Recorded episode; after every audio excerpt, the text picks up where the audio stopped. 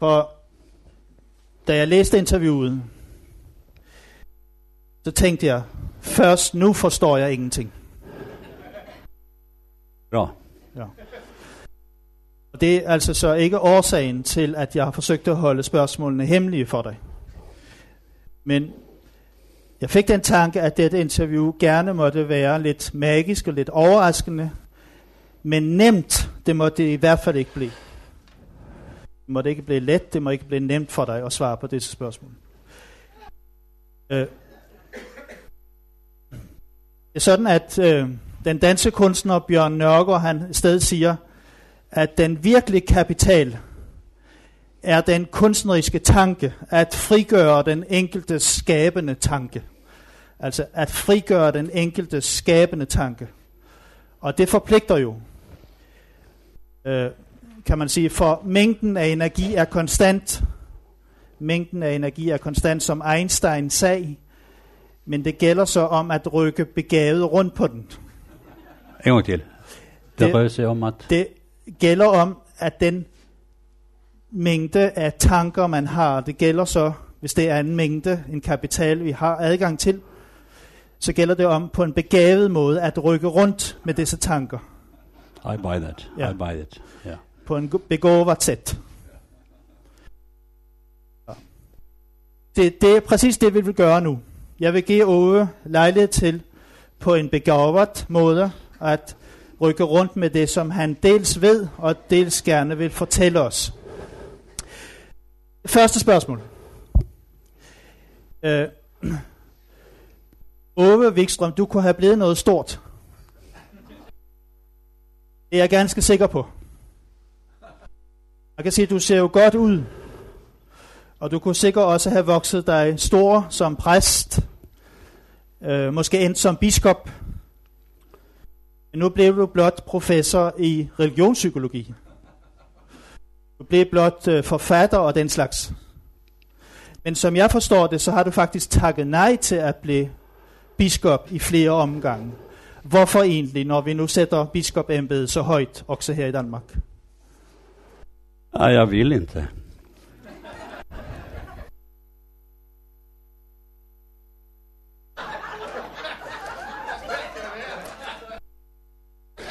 Nej, men alltså i, i, den, i, i den gamla kyrkan så skilde man mellan, vad väldigt starkt det var det här, hör ni mig? Ja.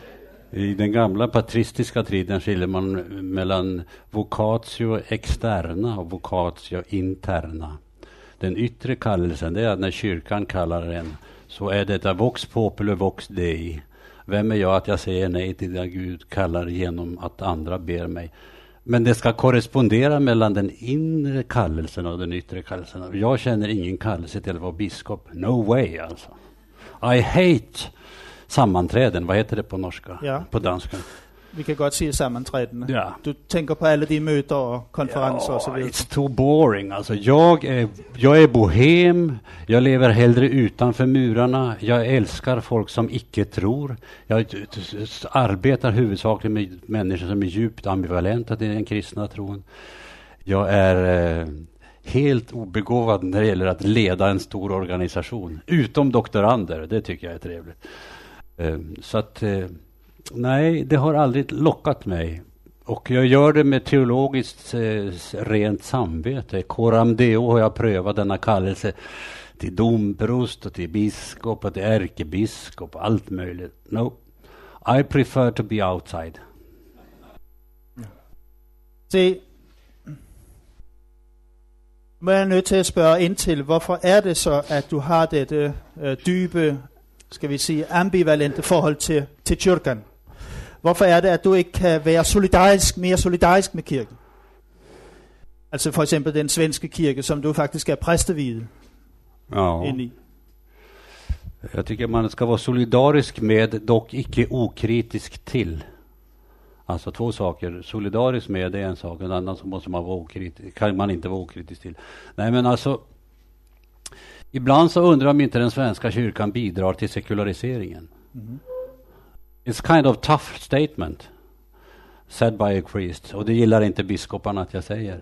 Nej, men ibland så tycker jag att Svenska kyrkan så som organisation är överorganiserad, överetablerad, överintellektualiserad, väldigt strikt hierarkisk. Och jag ser så väldigt många människor som är skuffet, heter det, eller som är ja. besvikna ja. på denna organisation, som längtar efter tro men misstror kyrkan. Och just den här ambivalensen, att jag längtar efter tro men misstror kyrkan, tycker jag ibland att um, är så påtaglig och jag skulle gärna vilja göra så mycket jag kan för att hjälpa till i kyrkan. Men, men jag, jag, tycker ibland att man ser inte riktigt. Nu talar jag om svenska kyrkan, jag vet inte hur det är i Danmark. Alltså. Ni älskar ju Grundtvig och Kierkegaard så det blir säkert bra i Danmark. Uh, men vi har ingen Kierkegaard, men vi har Rosenius. Ja. Korta minuter känslan åtgjuter vad vi i sanning dock äga alltid. Så heter den här salmen på svenska. Va? Mm. Rosenius. Nej, så att eh, nej, men det är väl det att jag, jag själv är för mycket psykolog, intresserad av individen, individens upplevelsevärld och för lite intresserad av institutionen som ska förvalta och förmera och fördjupa individens roll. Så att jag delvis har ignorerat kyrkan som institution. Men jag menar, jag är inbjuden ofta till biskopsmöten och allt möjligt sånt här. Så jag, jag, jag, gör väldigt mycket åt kyrkan, åt den svenska kyrkan. Och jag är präst, jag är prästvigd. Jag har inget problem att skriva under på den kristna trons centrala tema, så att säga.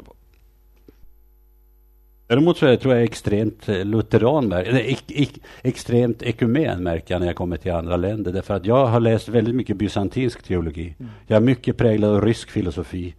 Jag har skrivit flera böcker, både om Dostojevskij och om Bach. Och nu ska, håller jag att skriva om Marcel Proust. Mm. Alltså Marcel Proust, denna stora estetiker och samtidigt sekulärjude som har skrivit otroligt starkt om den andliga upplevelsen i konsten.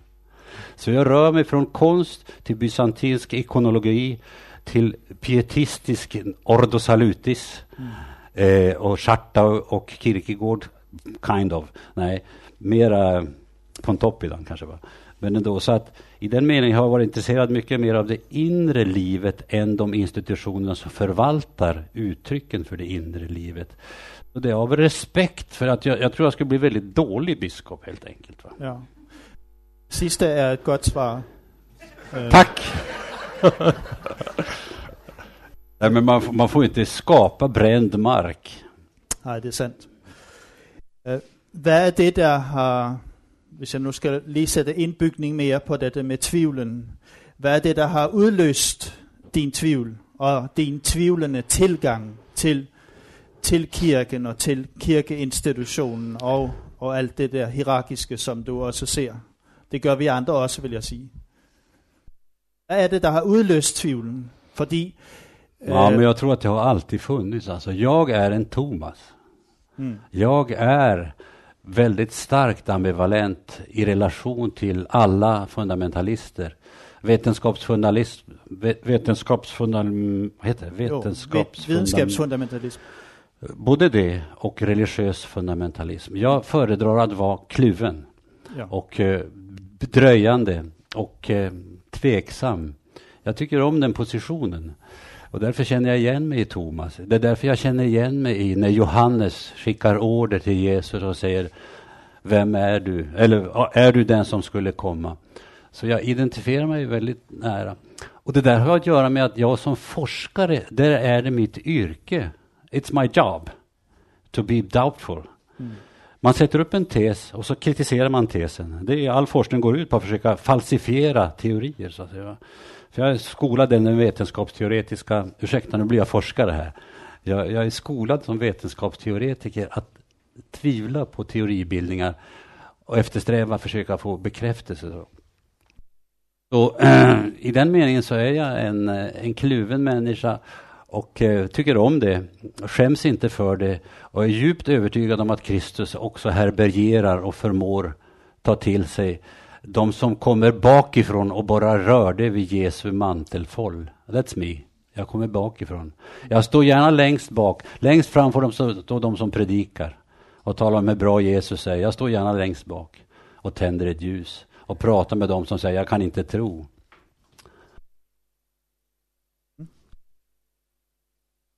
Uh,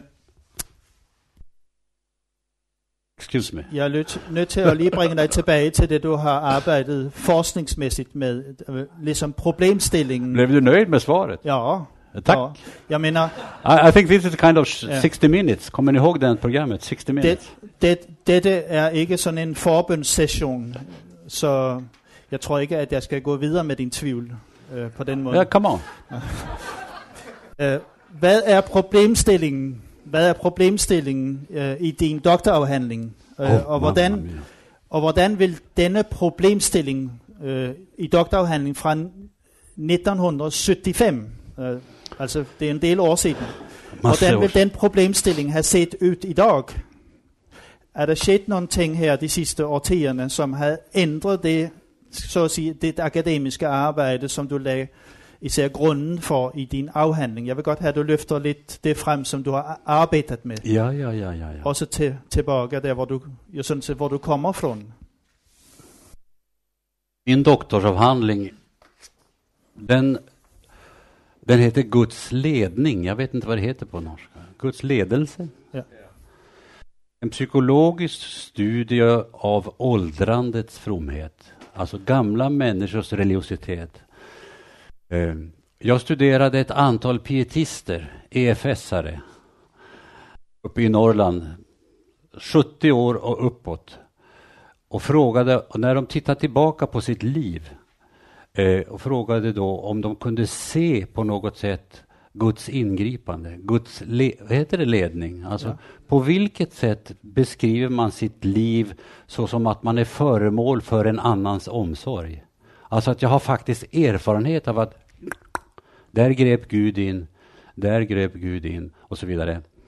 Så att de satt och berättade för mig då, nu skulle vi kalla det för narrativ teori, va? men det fanns inte då. Så berättade de om sitt liv. Och det som var så slående och det som jag undersökte, det var Bibelns roll i efterkonstruktionen av sina möten med det gudomliga. Alltså. Det som var viktigt för mig då, det var att otroligt många av de personerna sa att då kände jag mig som Petrus. Som vid borggården, kommer ni ihåg? Alltså, Ja. Då kände jag mig som kvinnan som kom bakifrån. Då, då erfor jag mig precis som den förlorade sonen. Alltså det fanns massor av narrativt berättelseinnehåll där de konstruerade och beskrev sitt eget liv i relation till den bibliska berättelsen. Så den stora berättelsen i Bibeln, både liknelserna, berättelsen om, eh, om, om lärjungarna och så vidare, eh, eh, korresponderade med deras, med deras egna erfarenheter. Så att vad jag studerade just, det var då Bibelns roll för upplevelse av Guds interaktion, alltså Guds ingripande. När man kände igen sig då. Och summan av det, ja det får ni läsa, det är en väldigt boring bok, men den är bra. Eh, jag fick väldigt starkt in, eh, inspiration av Grönbäck. Mm. Ja. Det, det all, han har skrivit om det äldre och, har ni inte det tror jag? Jo. William Grönbäck. Men Wilhelm Grønbæk er ikke så kendt blandt teologer i Danmark, må vi, øh, må vi anerkende. Det fanns en annan som hette Theof. men det var en, min forskningsuppgift var blandning mellan geriatrik, gerontologi och religionsvetenskap. Alltså gerontologi. Och det fortfarande är mitt intresse är hur konstruerar människan sin livshistoria och tolkar den inte som skevne, heter det? Ja. slump, tillfällighet, utan tolkar sitt liv som en följd av en intention. Att jag upplever att någon vill mig någonting genom livet. Hur, hur går det till så att säga? Va?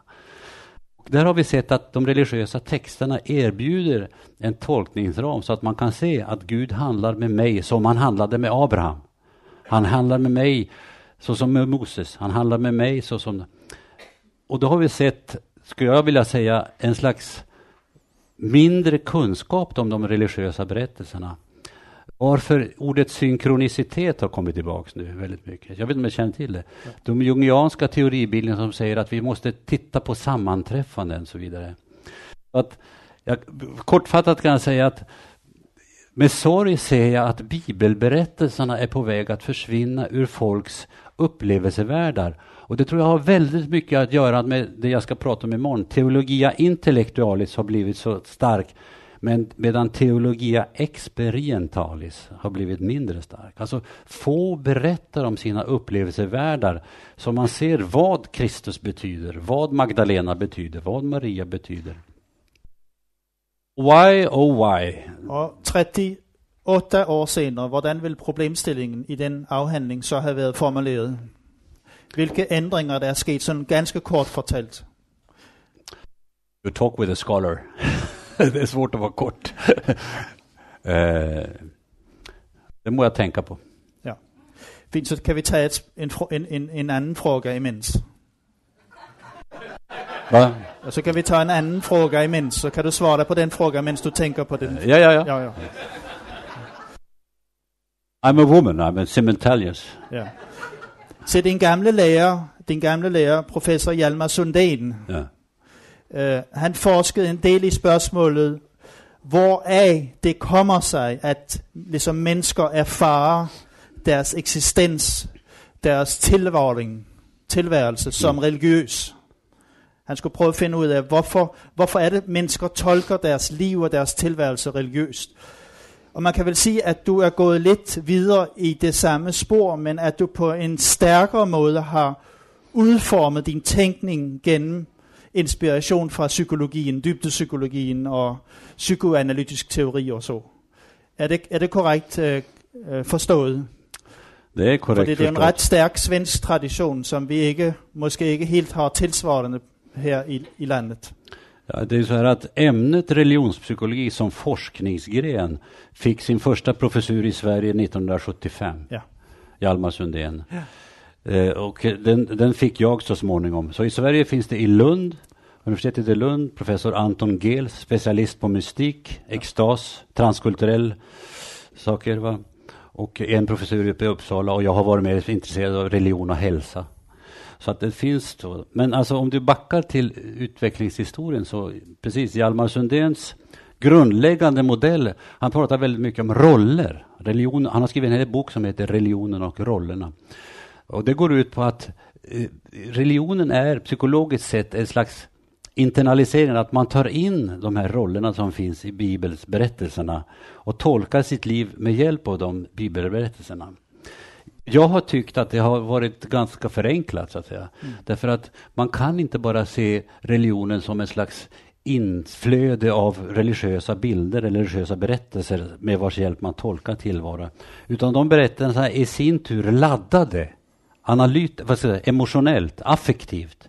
Det är därför jag har varit intresserad av psykoanalysens vetenskapshistoria. Jag har föreläst på Junginstitutet.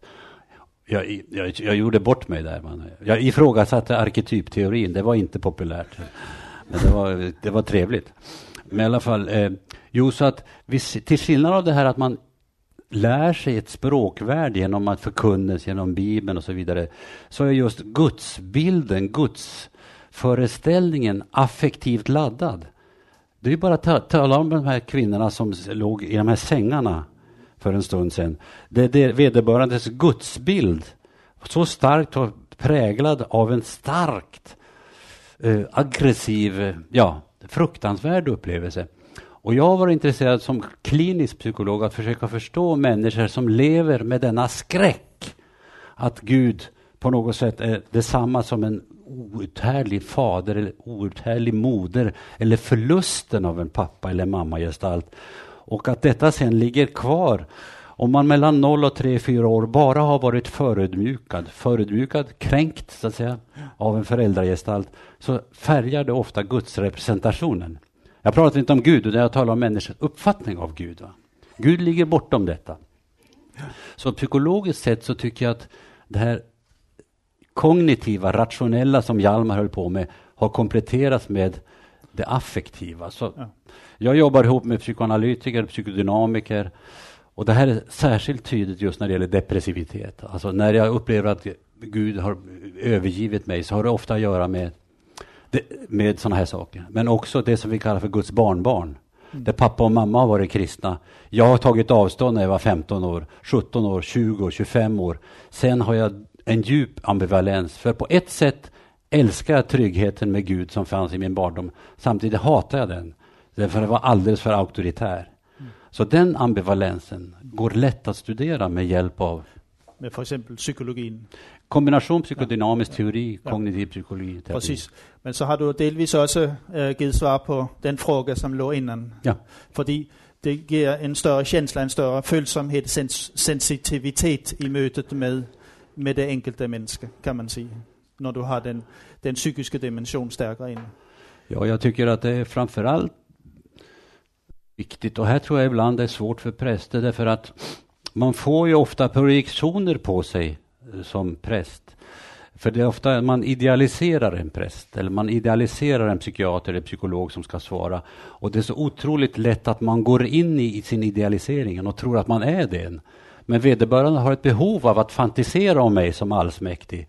Och det behovet av att fantisera om mig som stark och trygg. En del, det här kallas överföring, transference. Ja. Man överför känslor till en patient, eh, från en patient till en behandlare. Då. Och det svåra är countertransference. Att man själv tror att man är den som de ja, vill se på. Hey, vi skifter lidt spor. Øh, Du har faktisk lidt antydet med det, noget du sagde før omkring sekularisering. Ja, Men øh, vores del af verden har jo blandt andet været kendetegnet af en voksende sekularisering. Men mennesker, de falder til synligheden ikke til ro. De falder ikke til ro eksistentielt eller rel- religiøst set øh, i en sekulariseringssammenhæng, sekulariseringskontekst. ja. Øh, Du nævnte det der med, at kirken faktisk også nogle gange er en agent for sekularisering, og det tror jeg er meget rigtigt. ja inte bara reagent utan agent. Ja, netop agent, fordi at øh, det har noget at gøre med øh, den isolation, som også kirken og de kristne fællesskaber faktisk også repræsenterer, adskilt fra mennesker. Det, altså, kirken har ikke nogen betydning for mennesker, og dermed så indirekte eller direkte har den en sekulariseringseffekt.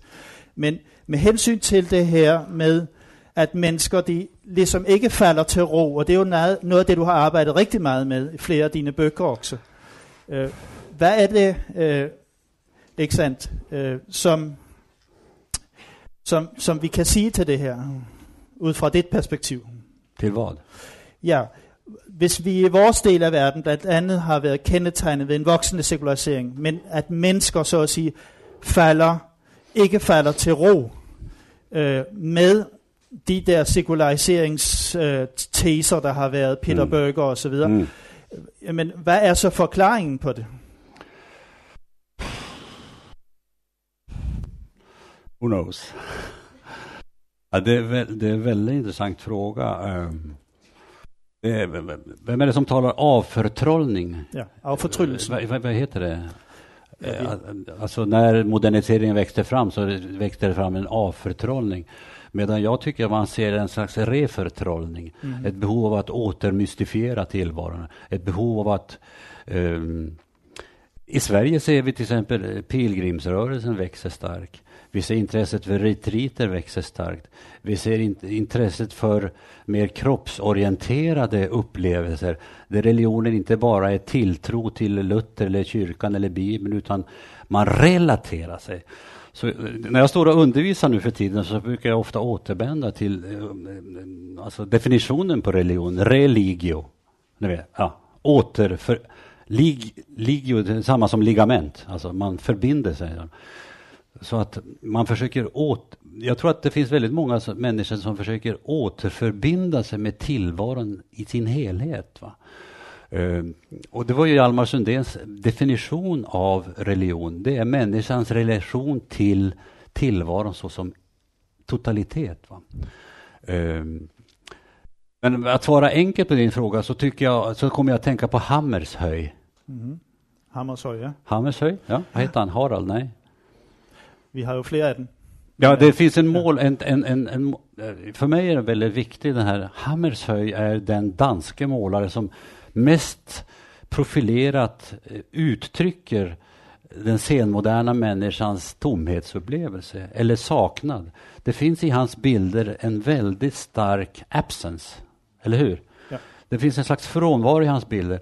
Så ska jag tala i dina termer så skulle jag vilja säga Hammershöj visar, Hammershöj visar visuellt det jag tycker jag ser som forskare, en slags tomhet eller axedia. Axedia, Alltså den latinska termen för leda, I don't know what you call. En av dödssynderna. Ked, kedsomhed øh, øh, har det med, oversætter vi det ofte med. Ja, men det är leda, tomhet, Ja. eh, eh, saknad, men man vet inte riktigt av vad. Alltså grundupplevelse tycker jag när vi gör djupintervjuer kring människans existentiella frågor är just längsel, heter det längtan, Ja. tomhet, saknad. But I can't find out what it is, så att säga. Precis.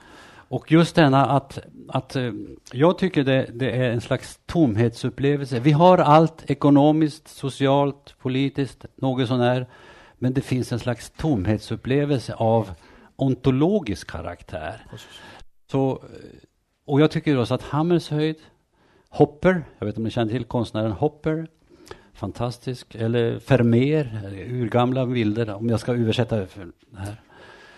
De korresponderar mot en annan musik som har blivit väldigt populär i samtiden. Det är Arvo Pärt. Jag vet inte om ni känner till Arvo Pärt som är rysk-ortodox minimalist.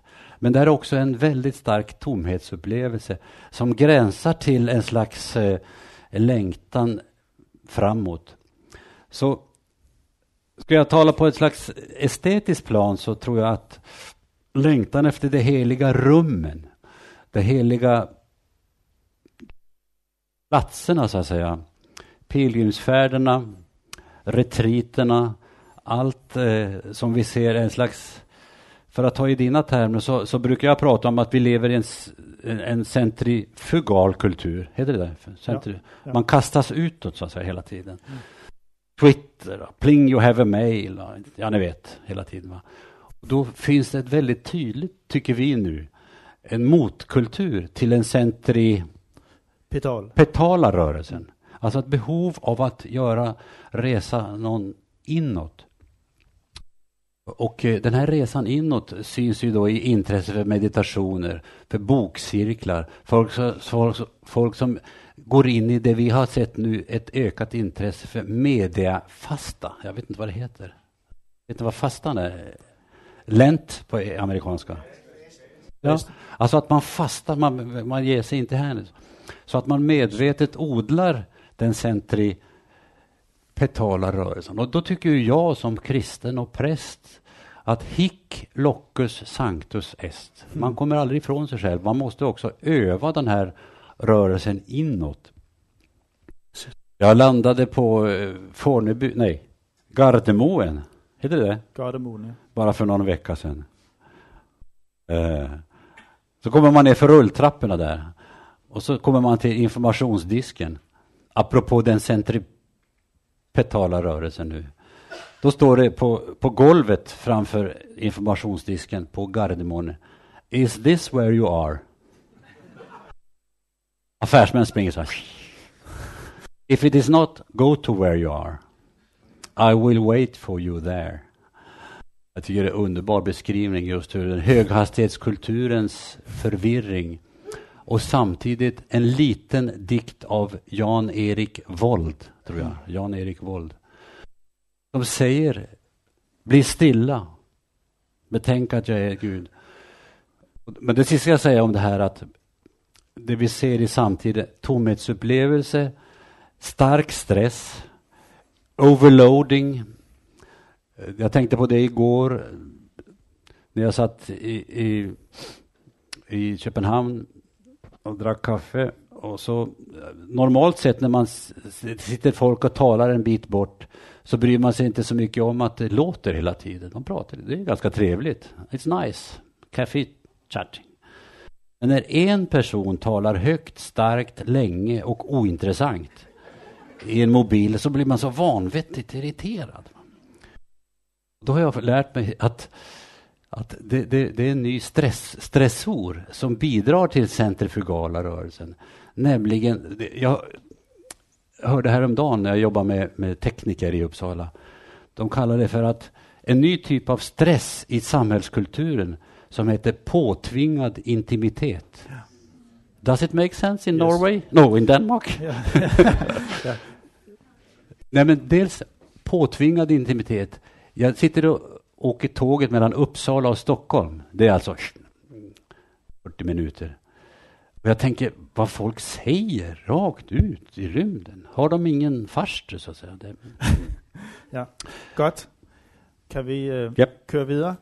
Øh, det siges øh, inden for kirke og teologi, at der er en tendens til, hvis vi sådan øh, skal måle og evaluere på forkyndelsen, at der er en tendens til, at, øh, at forkyndelsen bliver mere psykologi- psykologiserende, den bliver mere terapeutisk, eller er blevet mere terapeutisk. Hvad er det, der sker med mennesker under en stadig mere psykologiserende og terapeutisk forkyndelse? Jeg vil godt have, at du er kritisk øh, mot vad? til denne tendens. Nej, jag Eller- tycker den är bra. Ja, ja, det, I love it. ja. Men, Nej, jag tror det blir dålig teologi och ännu sämre psykologi. men hvad, sker der, hvad sker der med mennesker? Kan du, forgive, kan du forklare, hvad der sker med mennesker under en sådan forkyndelse? Ja, om teologin reduceras till dålig psykoterapi. Det finns ju risker att man hela tiden säljer ut evangeliet genom att man bara talar om dess effekter. Kom till Jesus så blir du lugn. Kom till Kristus så får du frid. Kom till det. Då säljer man den kristna tron på grundval av dess effekter. Jättetrevligt. Fast Gud är Gud om alla land låg öde. Jag tycker man mycket mer ska förkunna radikaliteten i Kristus. Ibland förs man dit man icke vill. Du ska föras dit du vill. Så det finns ju i skriften väldigt mycket som är skenbart icke-terapeutiskt så att säga. Det, det finns en moralisk radikalitet. Vi har sett till exempel att när man lyfter upp kyrkofäderna, patristikerna och gör dem moderna, eller när man åker till TC och sjunger salmer, så finns det tendenser så att säga att de moraliska kraven som ligger i den kristna tron tenderar att försvinna. Och det, desto viktigare blir det med stämningen. Man ska må bra, må gott, ha trevligt så att säga. Ja, I do exaggerate. Jag överdriver, men du säger att jag ska göra det. För jag, nej men jag tycker också om man som kristen människa inte står för inkarnationens radikalitet, uppståndelsens realitet, talet om synd och nåd, frälsning, bot och försoning och så vidare. Ja men, så då, då har man ingen chans att överleva som kyrka tror jag. För folk ser igenom efter ett tag att du har jag träffar personer som säger att jag har gått hos psykologer, jag har gått hos psykoterapeuter, jag har gått till en och annan psykiater, jag kom till en präst, han var precis likadan. Han hade måste gått någon kurs i psykologi. Han sa, du mår dåligt. Jaha, du mår dåligt. Ja. Eller kan du förklara närmare? Han sa inget ord om kristen tro.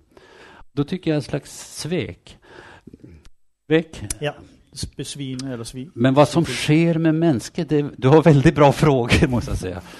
Eh, ja, det, det, alla de kristna orden för det inre livet håller på att försvinna så att säga. Ordet helgelse, bot. Jag tänkte på det här med försoning, förlåtelse. Till exempel eh, och, och när de försvinner, då försvinner en hel upplevelsevärld som har med den kristna tron att göra. Om vi som, när jag började som psykolog och präst, så, eller framförallt som präst, så var det väldigt modernt att man som präst skulle läsa Johan Kullbergs krispsykologi. Alltså. Chockfaserna, eh, alla möjliga faser för man skulle bli bra på, eller Kübler-Ross, allting om den döende människan. Och så vidare. Därför att då, då, tyckte man som präst att då var man nyttig på något sätt. Va? Nu tycker jag att det finns en slags linguistic turn tillbaks till att man måste få använda den kristna trons termer, annars försvinner det. Skal du have? Øh, Jeg har læst hos en amerikansk forfatter, at det kan være ganske brutalt at skrive bøger. Brutalt. Brutalt at skrive bøger, men at øh, man også øh, posit- i positiv forstand jo lærer mere og bliver klogere af, af, af mennesker, og hvad der rører sig i mennesker, når man gør det. Men hvilke opgaver har du, og lad os så prøve, skal vi sige positivt formuleret og vurderet, fundet, fundet allermest meningsfulde, øh, fornyende, spændende i dit eget liv, i relation til det at skrive, fordi så vidt jeg forstår, er du i gang med at skrive bog nummer 21, eller den er måske færdig, 21. Ja. Ja. Ja, det är därför att jag vet inte vad jag tänker förrän jag har sagt det. Nej. Det är, som, det, det är lite som min kone, hon, hon talar sig också till klarhet. It can be boring, but... Ja, ja. Nej, men jag tror alltså, det är ett sätt att, eftersom jag är kluven, ambivalent och forskartyp, så att säga, är det viktigt för mig själv att få, få reflektera. Jag håller just nu på att skriva en bok som heter Den dolda dörren. Om eh, eh, vår syn på döden. Alltså. Mm. Därför att jag tycker det finns hur mycket som helst i palliativ medicin. Det finns massor om sorg. Det finns massor om nära döden-upplevelser. Men vad och hur ska vi förstå det som händer när vi har dött? Eskatologin helt enkelt. En del säger det finns ingenting, don't worry. Därför att hjärnan försvinner, alltså det biokemiska underlaget fungerar inte och då finns inget medvetande, alltså blir det finito. Andra säger ja, det finns någonting. Och många säger, de vet inte. Va? Och jag tycker det har varit otroligt, jag är mitt inne i det skrivprojektet just nu. Den som säger ja eh, lutar sig mycket mot Bach, därför att jag är Bach-freak, så att säga. Va? Den som säger nej lutar sig mot en svensk författare som heter Martinsson, som har skrivit om Aniara, att människans liv är som inneslutet i en rymdfärd som bara out in nothing. Och de som säger kanske, det lutar man mot Marcel Proust. Va? I alla fall, för mig själv har det varit så att när jag skrev om Bach så var det därför att jag blev ombedd av svensk tv att åka ner till Buchenwald. Buchenwald? Ja. Och så, så gav de Matteuspassionen där. Och så låt, lät vi Erbarme dich, jag vet inte om ni känner till alt-arian som ligger mitt inne i Matteuspassionen, illustrera Guds frånvaro som sändes på långfredagen klockan tre när Kristus hade dött. Min Gud, min Gud, varför har du övergivit mig? Och hela detta med fasan i som finns i Auschwitz, Buchenwald, korrelerade jag, försökte jag korrelera då med den heliga skrift. Min Gud, varför har du övergivit mig? Det blev otroligt starkt. Det finns en massa reaktioner på tv också. Eh, men jag tyckte det var så viktigt att foga samman den kristna föreställningsvärlden med den mest bestialiskt onda man kan tänka sig och ge någon slags tolkningsnyckel. Absolut inte för att lösa teodicéproblemet, men för att veta att Kristus fanns med i fasan. Du ser. Så att, sen har jag sysslat med brott och straff eh, ganska mycket. Dels Dostojevskijs filosofi, men också brott och straff eftersom jag har jobbat delvis som psykolog i kriminalvården. Och därför har jag varit väldigt intresserad av Breivik och hela diskussionen om han var frisk och sjuk och sånt där. Va? Att för mig är det här med att skriva böcker, det, det är en slags livsstil. Jag tycker det är trevligt. Det andra är väl sättet att jag, jag, någon kallar mig, hörde jag nu, för kulturdiakon. Det tycker jag är ett trevligt ord faktiskt. Nej, alltså att ligga mitt mellan kulturens uttryck, som du konstnär, men också eh, förankrad i kristen tro. Jag vet inte om jag svarar på din fråga, men... Vi kan gott rycka den vidare till uh, eh, Utöja, sådan sett. Uh, eh. jag vet ju att du också har varit, uh, ska jag säga, på en måde tätt i något av det upprydningsarbete, der ligger på den andra sidan Ytterøje. Kan du ja. lige forklare, vad, vad det går ut på? Måske resultatet av det? Ja, alltså den, den, den psykolog som eh, var först, ni vet Utöja, sen var det en skola inne där, dit alla kom. Och på uppsamlingsstället där så kom ju de som hade kört båtarna så småningom, sen kom de anhöriga, sen kom familjerna och där var det ju kaos. På detta ställe arbetade, inte jag absolut inte, men däremot har jag varit indirekt kopplad till en slags research group. Um, därför där var Gry Stålsett, jag vet inte om ni känner henne? Hon är dotter Gunnar Stålsett och syster till uh, Sturla Stålsett. Ja. Men de är inte så kända här. Nej, alltså Gry Stålsett är uh, psykolog. Jag opponerar på hennes doktorsavhandling förresten på, eh, i psykiatri på Modenbads nervesanatorium. Och hon var då där ute. Och eh, då har man gjort en hel del studier för att det här är ju otroligt traumatiskt, gigantiskt problem. Eh, men en av de här fynden, som det kallas inom forskningsvärlden, så att säga, som man såg, det var att när, det, när terapeuterna kom dit som då var kliniska psykologer och vana att arbeta med starka trauma, sociala trauma. Förstår ni vad jag säger? Mm. Ja. Så, så, så, så var det en del, och det känner jag igen mig själv, att jag kanske skulle tendera då, att en del blev alldeles för överterapeutiska, förstår ni vad jag menar? Att man gick in och förklar, kan förklara närmare, vad hände och så vidare. Och vi ser, skulle jag vilja säga nu, en slags risk att en människa som för tidigt måste formulera verbalt det man har varit med om kan vara deletärt, det kan vara alltså, kontraproduktivt. Det, då är det lättare att hålla om vederbörande, inte göra särskilt mycket. Lägga på en filt eller bjuda på kaffe eller vad som helst. Don't talk. Så ibland så finns det, inte minst i insiktsterapi, vi brukar skilja med insiktsterapi, då eftersom man får något slags språk för en inre värld. Men det kräver att den inre världen har ett jag som är relativt starkt. Och det är det inte när man är mitt i kaos, så att säga. Va? Så därför är det kontraindicerat att intervenera psykoterapeutiskt too early. Det var en av de här fynden. Det andra var väl det att skuldkänslorna som de som var räddade hade att hantera var otroligt komplexa därför att dels var de ju lyckliga, saliga därför att de tappade pappa och mamma på, i skolan exempelvis. Samtidigt var de ju djupt traumatiserade för att deras vänner var döda. Och att både stå inför denna starka eufori, jag lever alltså, kontra detta att han dog så att säga. Det var otroligt mm, svårt för de, psykologerna och terapeuterna därför tillvaron var så kaotisk de här timmarna. Och eh, det som var nytt för mig då, det var att de, de som hade kört båtarna och till slut inte kunde ta mer, deras skuld så att säga. Hvordan arbetar man med detta? Ja, det var sådana här saker. Sen en annan sak som jag tycker är intressant och som vi har skrivit en hel bok om. Jag tog inte med mig den här nu. Eh, som heter, den heter bara Kultur, hälsa, mening. Kultur, hälsa, mening, inspiration. Den, den ligger på hemsidan förresten.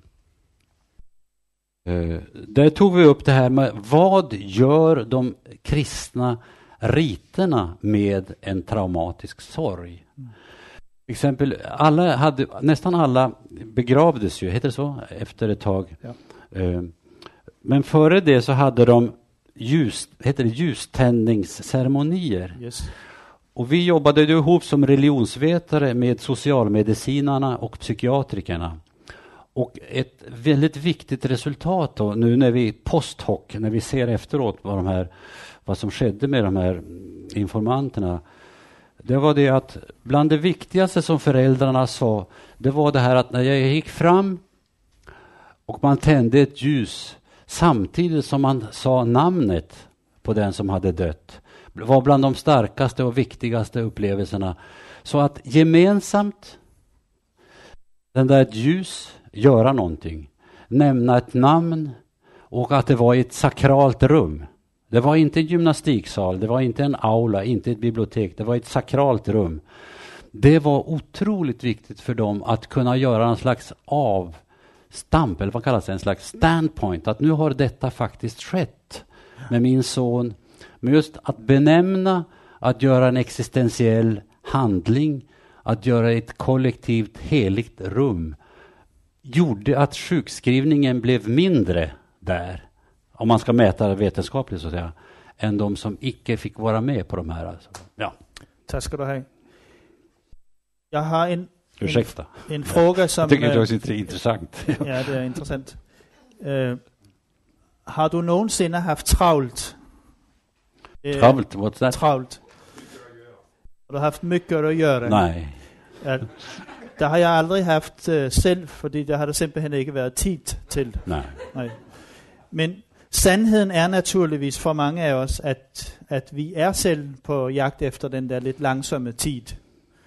Øh, du har skrivit en hel bok om det som är kommit kun, uh, kun i 130 000 exemplar i Sverige i den svenska översättningen. Crazy. Ja. Uh, men jag minner, men jag minner mig ju själv om det som också du har citerat Thomas Tranströmer, uh, Nobelpristagaren ja, ja, ja, för, att du blir aldrig färdig och det är som det ska vara. Det är som det ska vara. Men spørgsmålet är ju alligevel, Skulle du ikke øve dig mere i dogenskab, end du faktisk har givet dig selv lov til? Ja. Fordi da du skrev den der bog til langsomhedens pris, øh, så, forstod jeg, så har jeg alligevel forstået så meget, at det var en ret krævende proces, og, og at du på den anden side af det arbejde med, hvor du leder efter langsomheden, så at sige, øh, oplevede, at, at det var ganske utmanande, udfor, Absolut. udfordrende for dig. Jag skrev, Kan du sige noget ærligt om det her spørgsmål? ja visst, jag tror att alla som skriver sådana, här böcker, feel good böcker, they feel bad. så, så don't believe these guys. Så att jag tror att man skri- jag skriver till mig själv. Mm. This is a message from Mr. Wikström to Mr. Wikström. Ja. Eh, så att, eh, ja men så är det naturligtvis. Men ehm, jag, jag är, säger min kone. Jag menar, jag är gift med en överläkare som har tusen saker att göra. Vi har fem barn och sex barnbarn. Så att jag fattar inte när jag har gjort det där, måste jag säga. 20 böcker. Alltså, jag är, I don't know how it works. Men, men jag tror att delvis har att göra med en läggning. Alltså att jag, är, jag har ganska lätt att koncentrera mig. Alltså. Där det var tusen människor. Jag skriver mest på kaféer, restauranger, på hotellobby och sånt här. Då skriver jag. Jag kan inte skriva på bibliotek, då blir jag nervös. För alla verkar så koncentrerade och, och bildade. Nej, så att, och jag, det är kaos hos oss hemma, men jag har lätt, och det är en gave, det är en nåd. Sen har jag eh, ganska receptiv, jag lär mig fort och jag tycker det är intressant. Och jag är kommunikatör, jag tycker eh, om humor och så vidare. Men sen har jag, jag har precis som alla andra för mycket att göra. Ibland, men jag är rätt bra. Är Särskilt sen jag var med om en svår händelse. Att ta det lugnare. Ja. Men jag har ta, tagit det ganska lugnt tidigare och eh, innan jag blev sjuk så, så var jag till en hjärtdoktor och han sa, för jag, jag tränar mycket, alltså vad heter det? Svettig, vad heter det? Fitness. Ja. Fitness, ja. Jag har alltid hållit på med sånt där. Att, eh, han sa, du har, du har ett hjärta som en brandsoldat, så jag blev så stolt där. Va? Men så var det inte. Nej. Øh, lige inden vi kommer til det spørgsmål. Når du nu ikke længere skal sidde på et universitet og administrere og give hand, handledning, vejlede, skrive fondsansøgninger og så videre. Boring. Hvad vil du så, hvad vil du så bruge din pensionisttilværelse til? Kan du leve uden projekter? Nej, nej, nej. Nej. A job is my hobby. Ja. Nej, jag tror att utan arbete, utan uppgifter så bli- blir det fruktansvärt. Jag ser så många personer som blir pensionärer som säger så här att när jag blir pensionär då ska jag läsa Dostojevskij. Jag ska åka till Granada. Eh, man ska spela golf. It's not that fun more than two weeks alltså. Sen är det inte så trevligt. Jag tror att man måste ha projekt alltså. Ja. Och för mig är projekt barnen, barnbarnen, det är min stuga, vad heter det? Ja. Cottage. Jag tycker om att spika. Ja. Uh, uh, men sen är jag resenär, jag tycker om att resa rätt mycket och uh, det tänker jag nog fortsätta med. Men om Gud vill och vi får leva så tycker jag det är fortfarande sånt här. Ja. att, att, att dela den kristna tron med kritiska människor som tänker själva och inte köper mig vad jag säger. Det är viktigt. Eh, men vila, det är inte min grej alltså. For nogle år siden så oplevede du rent faktisk et, et hjerteinfarkt, hjertestop, eller, Ja, jag har aldrig haft en infarkt och jag har ett friskt hjärta. Jag har inte något... eh, men, du, Men jag var med om en sak som, Ja. som, som störde mig och som det kanske är det du tänker Ja, på. ja. Ja. Det var tredje dag jul för eh, i 2004 tror jag. Julafton, god mat, känner igen det, god mat, massor barn, jättetrevligt. Vi spelade schack och drack kaffe och pratade länge. Fjärde dag jul så gick jag till sportanläggningen. 160 i puls. Vet jag. Jag tänkte nu ska jag bränna kalorier. Jag äter för mycket skinka. Järnet eh, svettades och jag tycker om det. Jag har alltid haft bra kondition. Men då var jag med om något mycket märkligt därför att då, ja, det heter akut hjärtstopp. Jag trillade jag, och så föll jag i backen. Och de som hade, eller på golvet, och de som ledde den här, mm, de ringde direkt efter ambulansen. 112, ambulans, har de berättat för mig efteråt. De slog av musiken och de frågade, finns det någon läkare här inne? Och då var Agneta där, min fru. hon kom och gick. Eh, och eh, hon har ju gjort sånt här livräddning förut, så hon tänkte det var väl någonting. Men hon såg att det var hennes man. Och hans, mina gymnastikskor, så att hon blev ju hysterisk. Men hon gjorde allt. Så att säga. Men ingen ambulans, ingen spontan andning. Så hon blåste. Eh, och då, just by chance, så gick det förbi en annan läkare i korridoren. Han skulle hämta sina gymnastikskor. Och så, ska jag hjälpa till här inne? Så. Ja, visst, sa hon. Så att han, han bröt sönder mina revben i alla fall. och uh, de fick igång mig helt enkelt. Va? Det kom en ambulans. Det, it just happened. It's a lot of happened here. But I don't... I, jag misstror slumpen. Jag misstror skebnen. That's my way of believing. Eh, jo, så att han kom då och hjälpte till. Hon blåste. Fruktansvärt för henne tycker jag. Men i alla fall, de fick igång mig då. Och så kom de med sån här el, vad kallas det? Ja. ja de, men ingen spontan andning utan då in till akutkardiologen. Och så kylde de ner organismen fyra, fem dagar. Eh, fem dagar tror jag det var. 32 grader. Jag var borta. A cloud of unknowing. Nothing, så att säga. Va? Så att eh, i den meningen så var jag borta i fyra, fem dagar. Fyra dagar tror jag det var. Min bror är neurolog. Så han var ju jätterädd att det var fel upp i huvudet efteråt, att man blir konstig. Och, så där. och min fru, ja hemskt. Men, men jag var borta. Jag låg eh, nedsänkt i ett väck i tiden av ingenting så att säga. Va? Sen väckte de mig. Och det första jag gjorde var tydligen ett korstecken. Och eh, sen så hade jag, ja, jag såg några konstiga figurer och hade hallucinationer. Men sen successivt blev det bättre. Och, eh, men då blir man ju tagen. Men jag berättar just för dig att jag hörde en röst. Och du vet, jag har ju forskat på eh, close to death experiences, nära döden-upplevelser lite grann. Jag hade ju inga sådana. Och det var ju deprimerande för mig. Eh, så jag, jag är ju i branschen så att säga what, what, are, what are the people?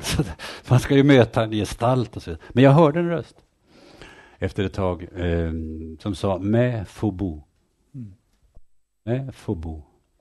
Grekiska för frukta icke. Don't worry, be happy. Eh, nej men alltså och eh, det var ganska påtagligt. Eh, och jag sa inte det till överläkaren, fast han och jag diskuterade sen. Uh, och det är klart att då tänker jag, dels är jag patient, jag ligger på ett sjukhus. Det är ovanligt för mig, för jag är ganska frisk så att säga.